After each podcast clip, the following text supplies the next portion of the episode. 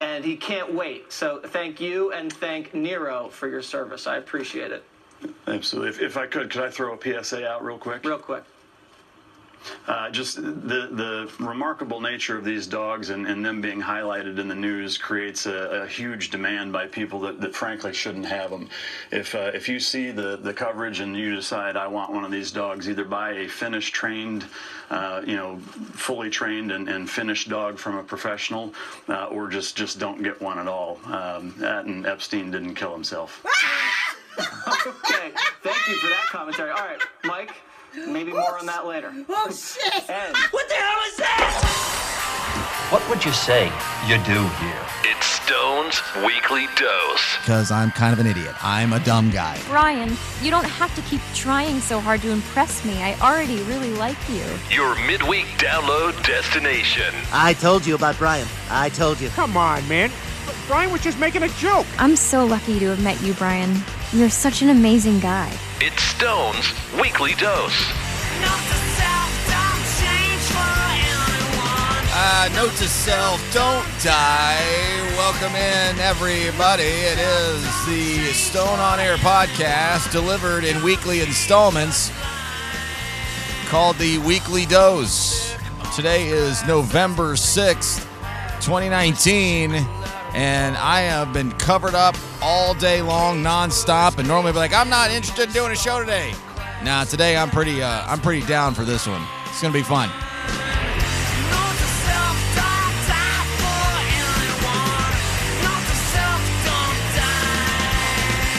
And when I say fun, I mean, I don't know. I It's to be easy because it's just commentary. It's just thoughts I always have. I don't have to do a lot of prep work. Haven't had a lot of time to do a lot of prep work. What Riverbend announced earlier this week is very, very exciting. Um, it is something that many of us have been d- talking about out loud into microphones on social media platforms, on message boards before social media was such a, uh thing, such a prevalent thing for years and years and years. And the fact that they're finally listening is really, really nice. You know, I, I, I could be that, you know, jerk that just says, oh, yeah, nice, about dollar short and a day late or whatever, you know, too little, too late. I'm not that guy at all. I'm immediately, immediately excited about this uh, situation uh, that is coming out of uh, the uh, Friends of the Festival Brass and the Riverbend uh, overall new power structure, which I will get into in the second segment of the show. This is just going to be a two segment show the open and then the final second segment that's going to be talking all Riverbend. So the front end is going to be a little bit of rambling. Here's what I'm going to do. First of all, I'd like to think, because there has been a little bit of buzz on social media, I would like to think that there are new listeners this week. If there's a single new listener, I am excited about that. I'd like to think there's more than one. But either way, uh, a little just uh, uh, who who is who am I? What is this? What do I do? My name is Brian Stone. I've been in uh, commercial radio in this city for 17 years since 2002 on a part-time, full-time basis. If that makes any sense, meaning I've worked in it virtually every day for 17 years in a part-time capacity, which has given me a little bit different of a perspective, a different approach, and a different delivery than many people have who have used this as their lifeblood, as their only as their only gig, right? Their only their only job. I have always had more than one job. This has always been supplementary supplementary, excuse me, income for me. Now this podcast is not, you know, not putting any money in my pocket. Goal is one day that it will. But the radio gigs always have.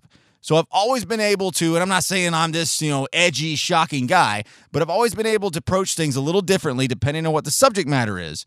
Because if I lost my gig, which I've lost them many times and usually quickly found another one, it didn't destroy me, right? It didn't ruin my life. I didn't have to look for jobs in Oregon.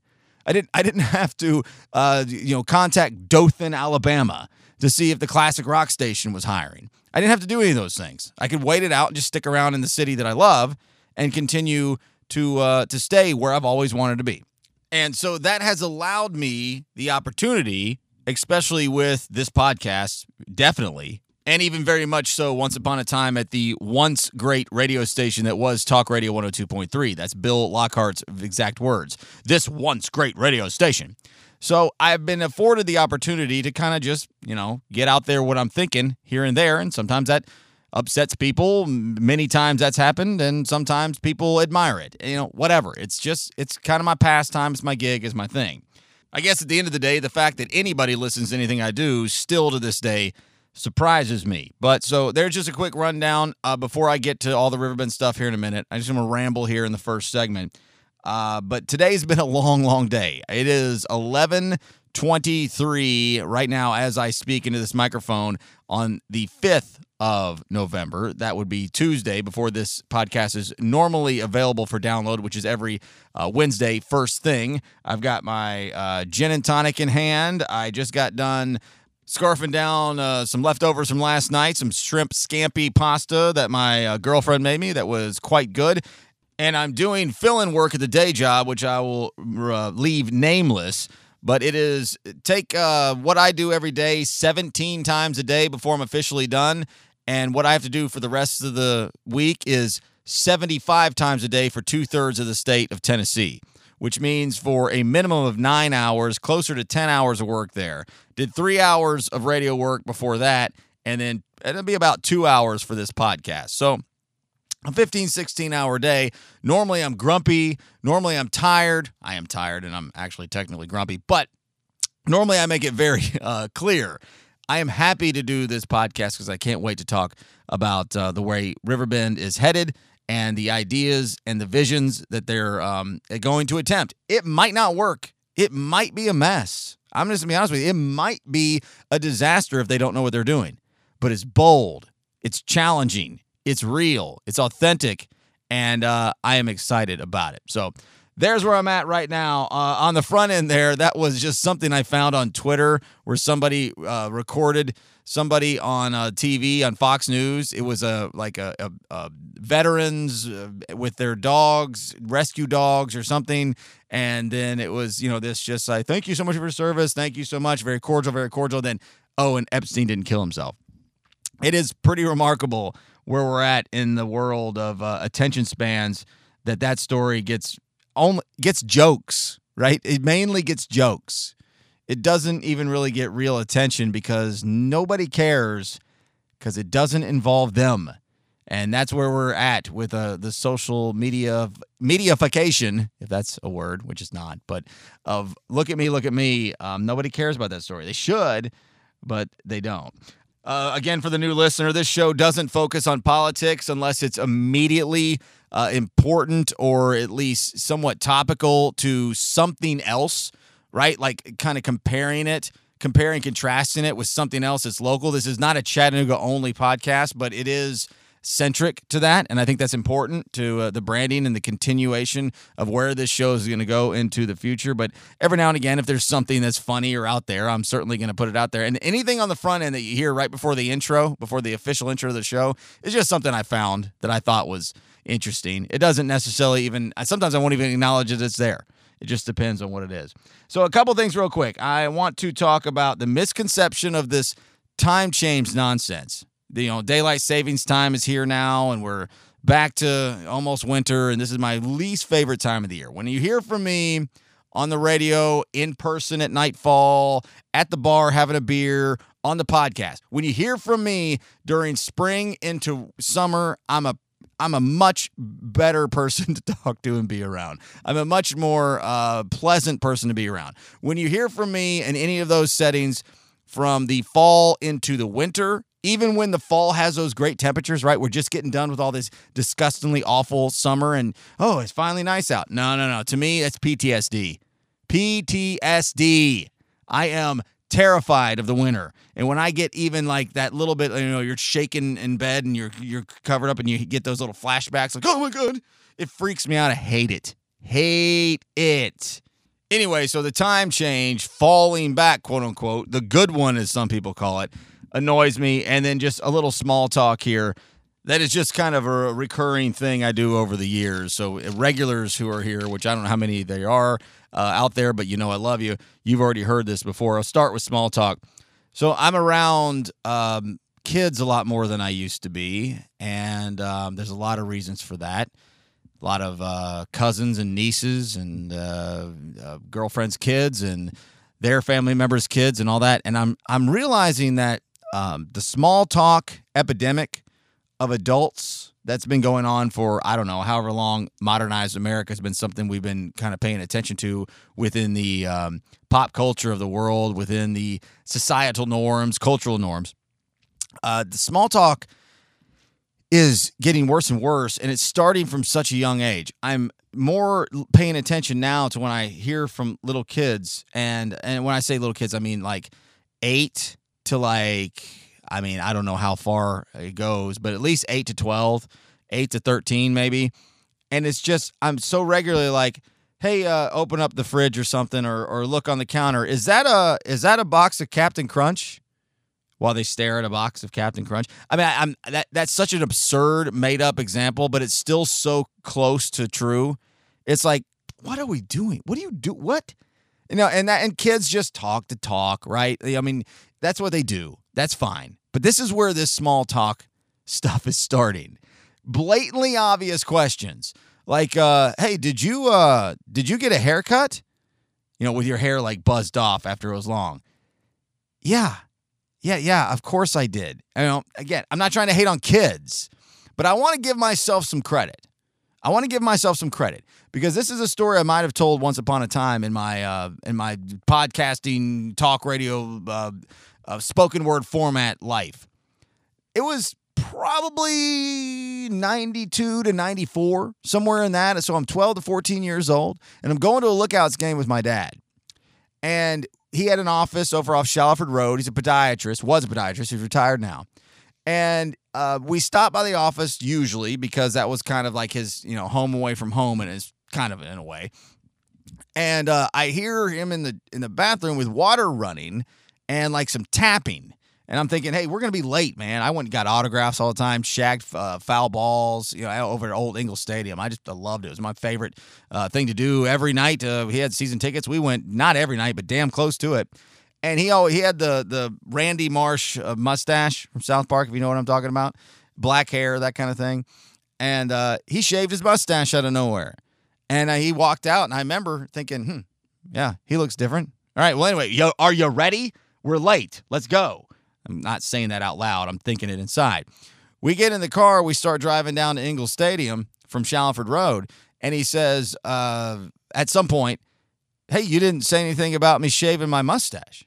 And I, I'm paraphrasing all this, but I was like, uh, why would I do that? You, you know, you did it. And why would I make a comment about that? Something like that. I'm dead serious. I'm not trying to give myself credit, you know, retroactively or uh, using uh, revisionist history. I was like, why would I bring that up? Let's go. We're late. Come on. I want a Coke. I want some popcorn and a Sharpie and some autographs. Forget your stupid mustache. I bet was what I was thinking in the back of my head. So I've been fighting the good fight against small talk my entire life. And the most recent one is I have a copier at work at the day job and I got a new one. All right. I went through corporate office and got a new one sent down. I plugged it up and it was down for a day. And then the next day we were able to get all the network stuff together. And I had, I have 17 guys I deal with every day. I had at least two thirds of them. Oh, hey, new copier, huh? Hey, so what was wrong with the old one? Oh, well, you know, I mean, we took it apart and the Gentra uh, magnitude lever wasn't connected right with the laser. What the hell do I, how do I know what's wrong with it? what what was wrong with the old one? It doesn't work anymore, dude. Just scan your bleep and get out of here. I mean, come on, give me a break. Stop it. And I got that all day. Oh, hey, new copier. What was wrong with the old one? Just stop it. Just stop. We don't want to have this conversation. Just w- w- silence can be the most, the most absolutely uh, uh, kind and and pleasant and non-rude and courteous thing you could do for your fellow man. So, how was your weekend? Is not being friendly. That is being annoying AF. as the kids say. So, a quick look at the, uh, or thoughts anyway, on the misconception of the time change from either one, from uh, daylight savings time beginning to daylight sa- savings time ending. We have be- created this misconception about what this is. Once upon a time, I've done segments on it where I did the history of it and found audio and all this and, you know, whatever, blah, blah, blah. Once upon a time, I guess it had something to do with farms or uh, how people got work done in the morning. None of that stuff matters anymore.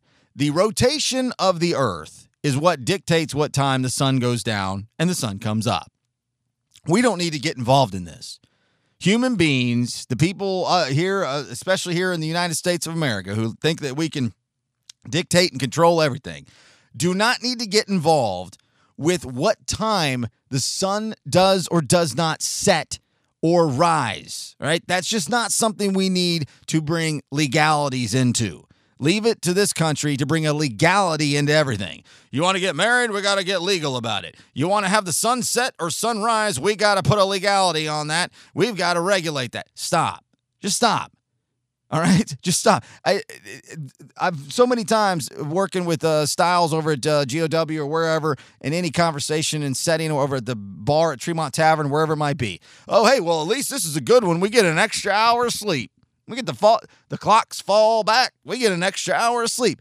Man, bro, this isn't about an extra hour of sleep. This is about throwing already exhausted, hardworking people from the top to the bottom, from the rich to the middle to the poor, throwing their day off, their week off, just throwing one more anxiety filled situation in there. Whether it is because you like the, the clocks falling back or you don't like the f- clocks springing forward, it's just it's just one more needless activity that we do in this country or the, I don't know how the rest of the world handles their time zones. I don't care about them. That's their problem or their issue. I'm not thinking or spending any time researching that right now.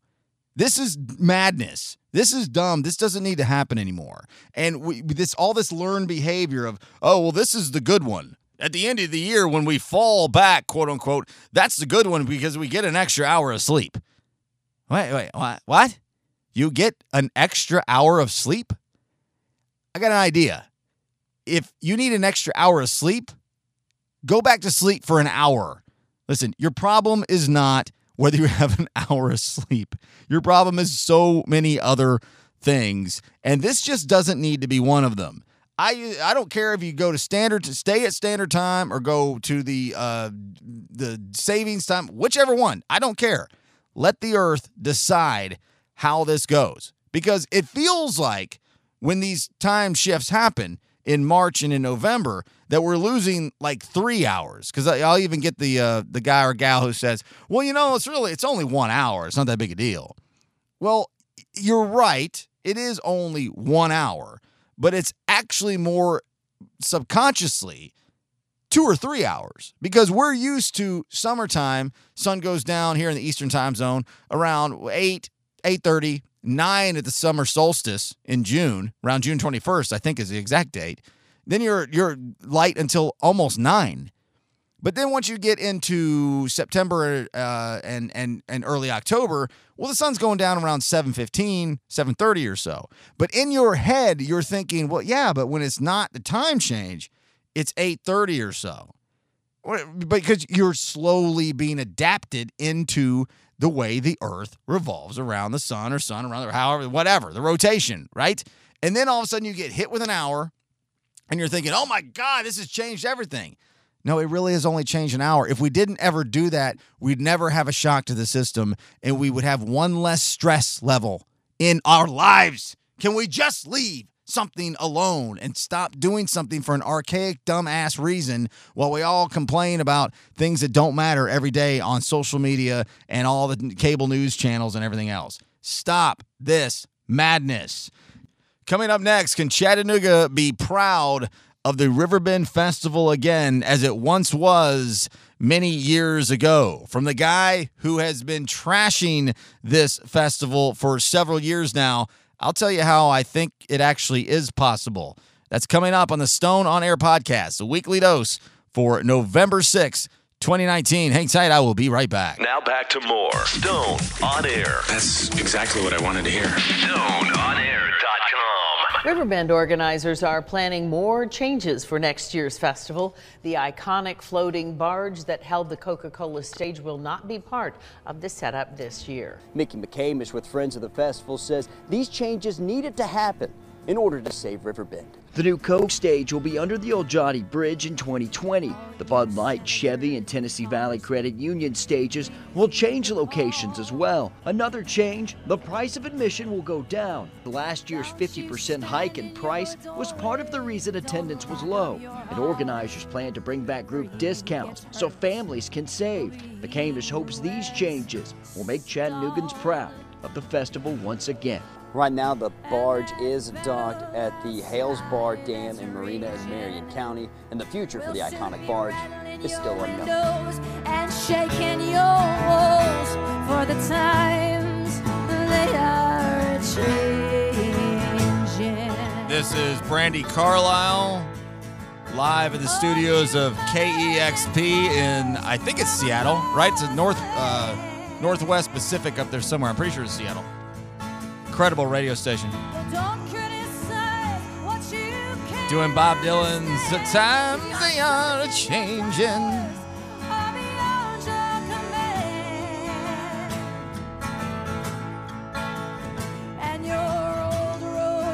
She was at Moon River Festival this year.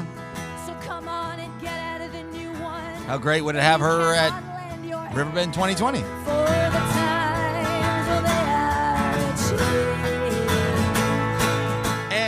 Riverbend 19 or 18 or 17 or 16 or 15 could have booked Brandi Carlile and potentially would have booked Brandi Carlile because there are talent buyers on that team that do know what they're doing and do uh, a good job of uh, of sniffing out the next big thing or something they can find value on the dollar of. They've been, Riverbend's been doing that good for a long time, and so I, I, I get kind of labeled as you know hating on Riverbend because I just I just think it's fun and I'm just a troublemaker and I love to just piss people off. That that's the furthest thing from the truth you're ever going to run into. I don't enjoy pissing people off. I enjoy exposing assholes for what they are. Uh, I, I do enjoy that. I do enjoy people who say they're doing one thing and do something else and letting other people know about it. Uh, I do enjoy that, but I don't like just hating on something just for the for the sake of it. I was for a long time a huge uh, supporter of Riverbend, partially because I was working at the talk station in the early to mid 2000s and towards the tail end of the 2000s, and we were very involved with the promotion of the festival. So, yeah, I was a yes man, go along to get along kind of guy for a while. But the reason I did it and didn't feel like I was being um, fake or less than honest, or let's just say fraud all the way around, is because Riverbend has always had every year good music. They have. I have never gone on a rant on a radio show, on a podcast, around a couple of beers at a bar, around gin and tonics or shots on a birthday party or whatever it might be. I have never spent any amount of time complaining and being overly critical about the music that has been booked at Riverbend because almost every year, I'd say virtually every single year, there's a handful, half dozen minimum of acts that are really good. And people who would be like, oh, you hate on Riverbend, but you go. Well, yeah, because they, they booked a band I like. So I'm going to go see the band. I've hell, I've never had to pay even when I didn't have credentials because the weird, stupid token and uh and and uh, not what the hell am I trying to say? The uh, the pins, damn Riverbend pins, and all this weird way they marketed this thing. Well, I never had to pay. Of course, I'm going to go see a band that I like.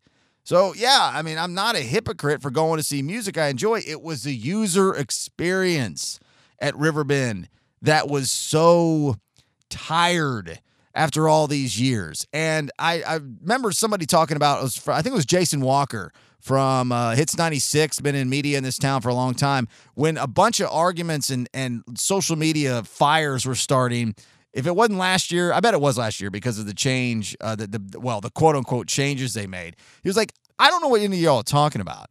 The Coke stage has been, and I'm totally paraphrasing. The Coke stage has been iconic and a uh, you know something people have celebrated for decades. this is like a new phenomenon. Like, and, and at this time, cancel culture wasn't a uh, wasn't a terminology yet. But what he didn't understand is, is he's you know fifty something odd, going on sixty years old, and doesn't go to music festivals anymore. Love you, Jason Walker, friend of mine. I'm not trying to be a hater.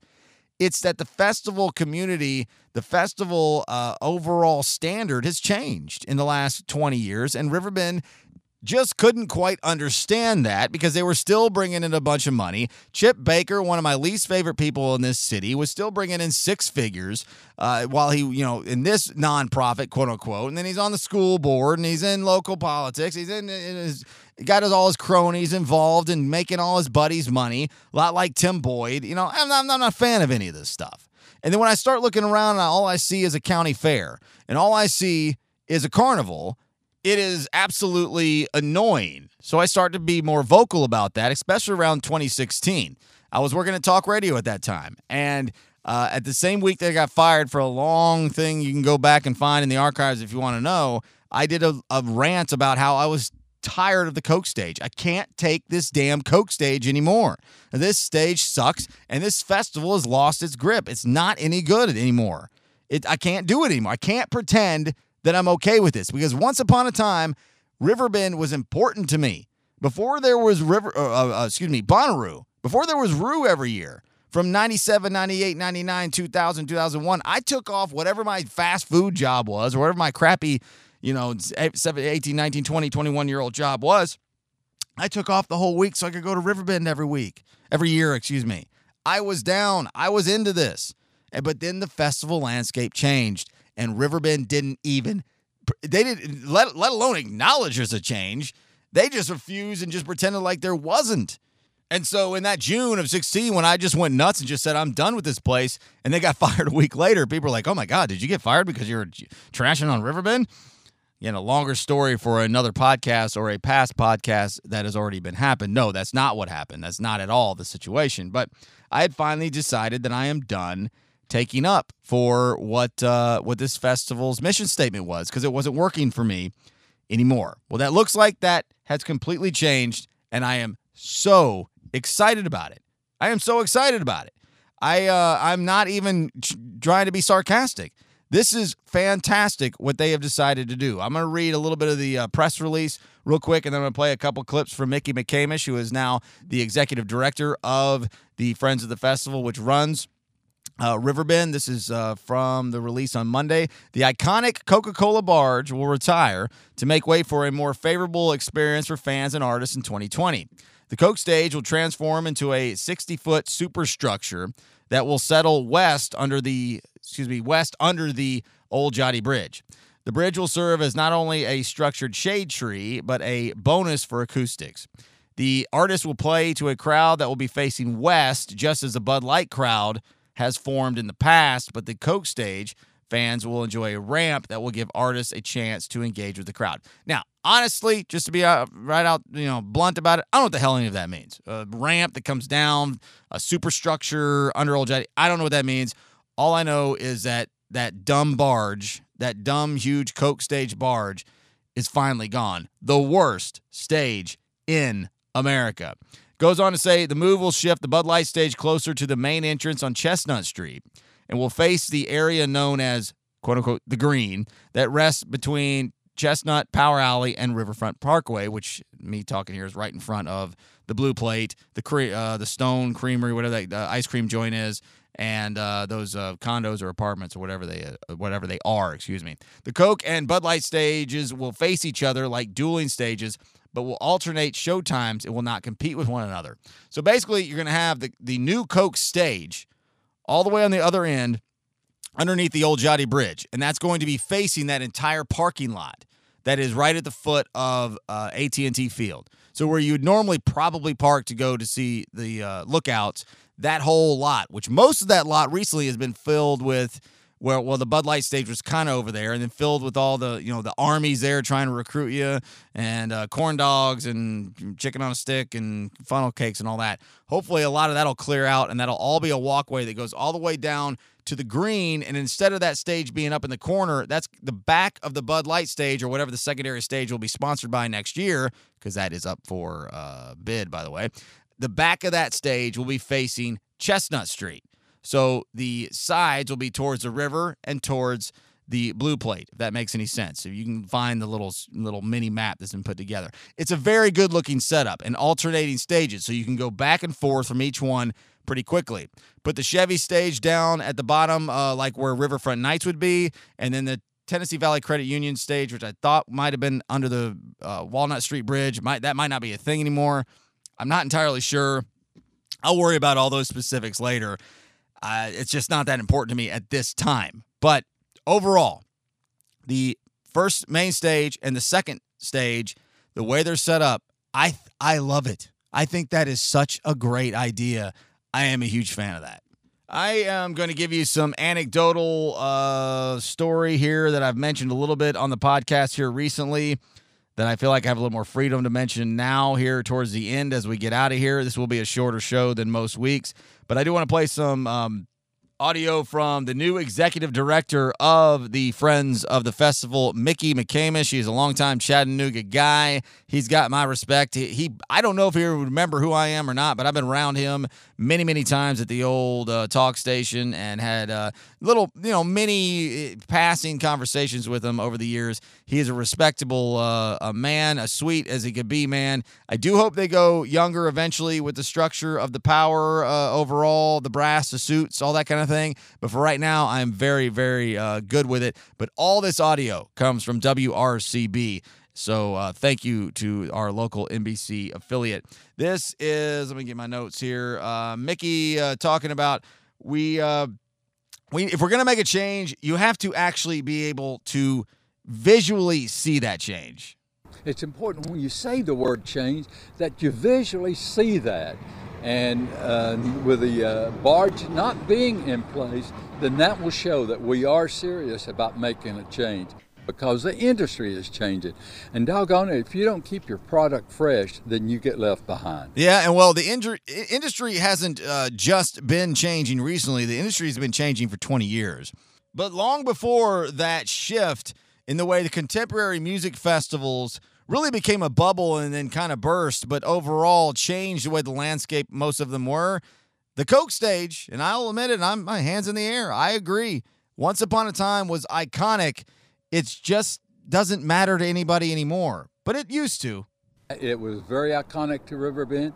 It served us well. It served us very well for 38 years. And to be a veteran of 38 years and part of this downtown Chattanooga area, that's just remarkable. It just because of the the carnival uh, county fair nature of the way the fest turned into and how cheap it was, how inexpensive it was, meaning from uh, an, an admission standpoint. And yeah, the stage it looked good. I talked about this on the radio uh, today or yesterday or whatever day this week it was.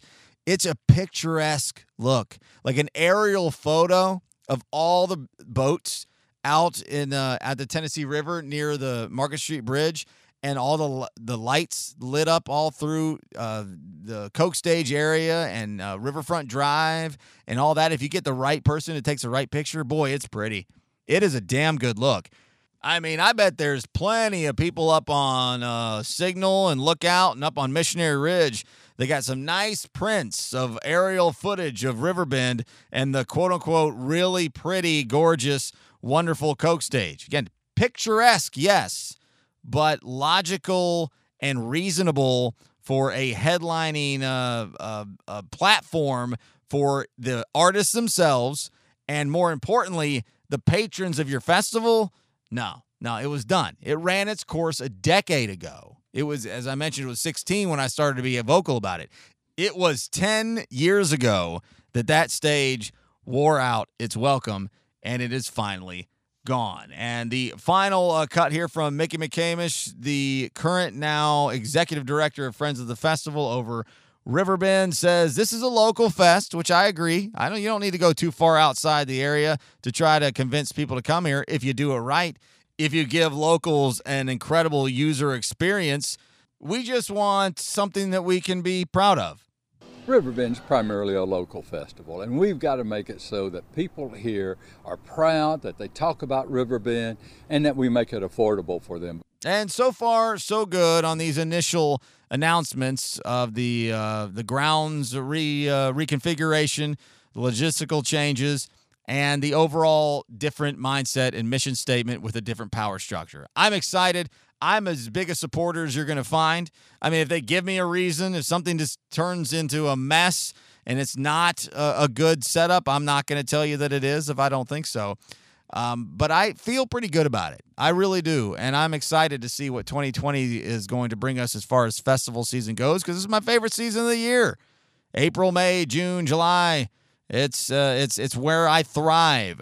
And um, real quick on the way out here, I'll make this a little cryptic but fast. I got a message from a longtime acquaintance, closer to friend, but close, you know, in between acquaintance and friend, who uh, sent me uh, this uh, email maybe a month ago saying, "I appreciate what you have said and your uh, your opinions on how Riverbend should or shouldn't be more than you'll ever know." And I'm just telling you that the changes that are coming, I think that you're going to like. And I'll just leave it at that. Totally paraphrased. And I really, really, really appreciated that because I have never once talked anything negative about anybody within that organization and that company and that nonprofit 401k C3 XTC, whatever the hell it is. I have never uh, uh, uh, singled anybody out except for Chip Baker. He's recently stepped down. He's out of the picture.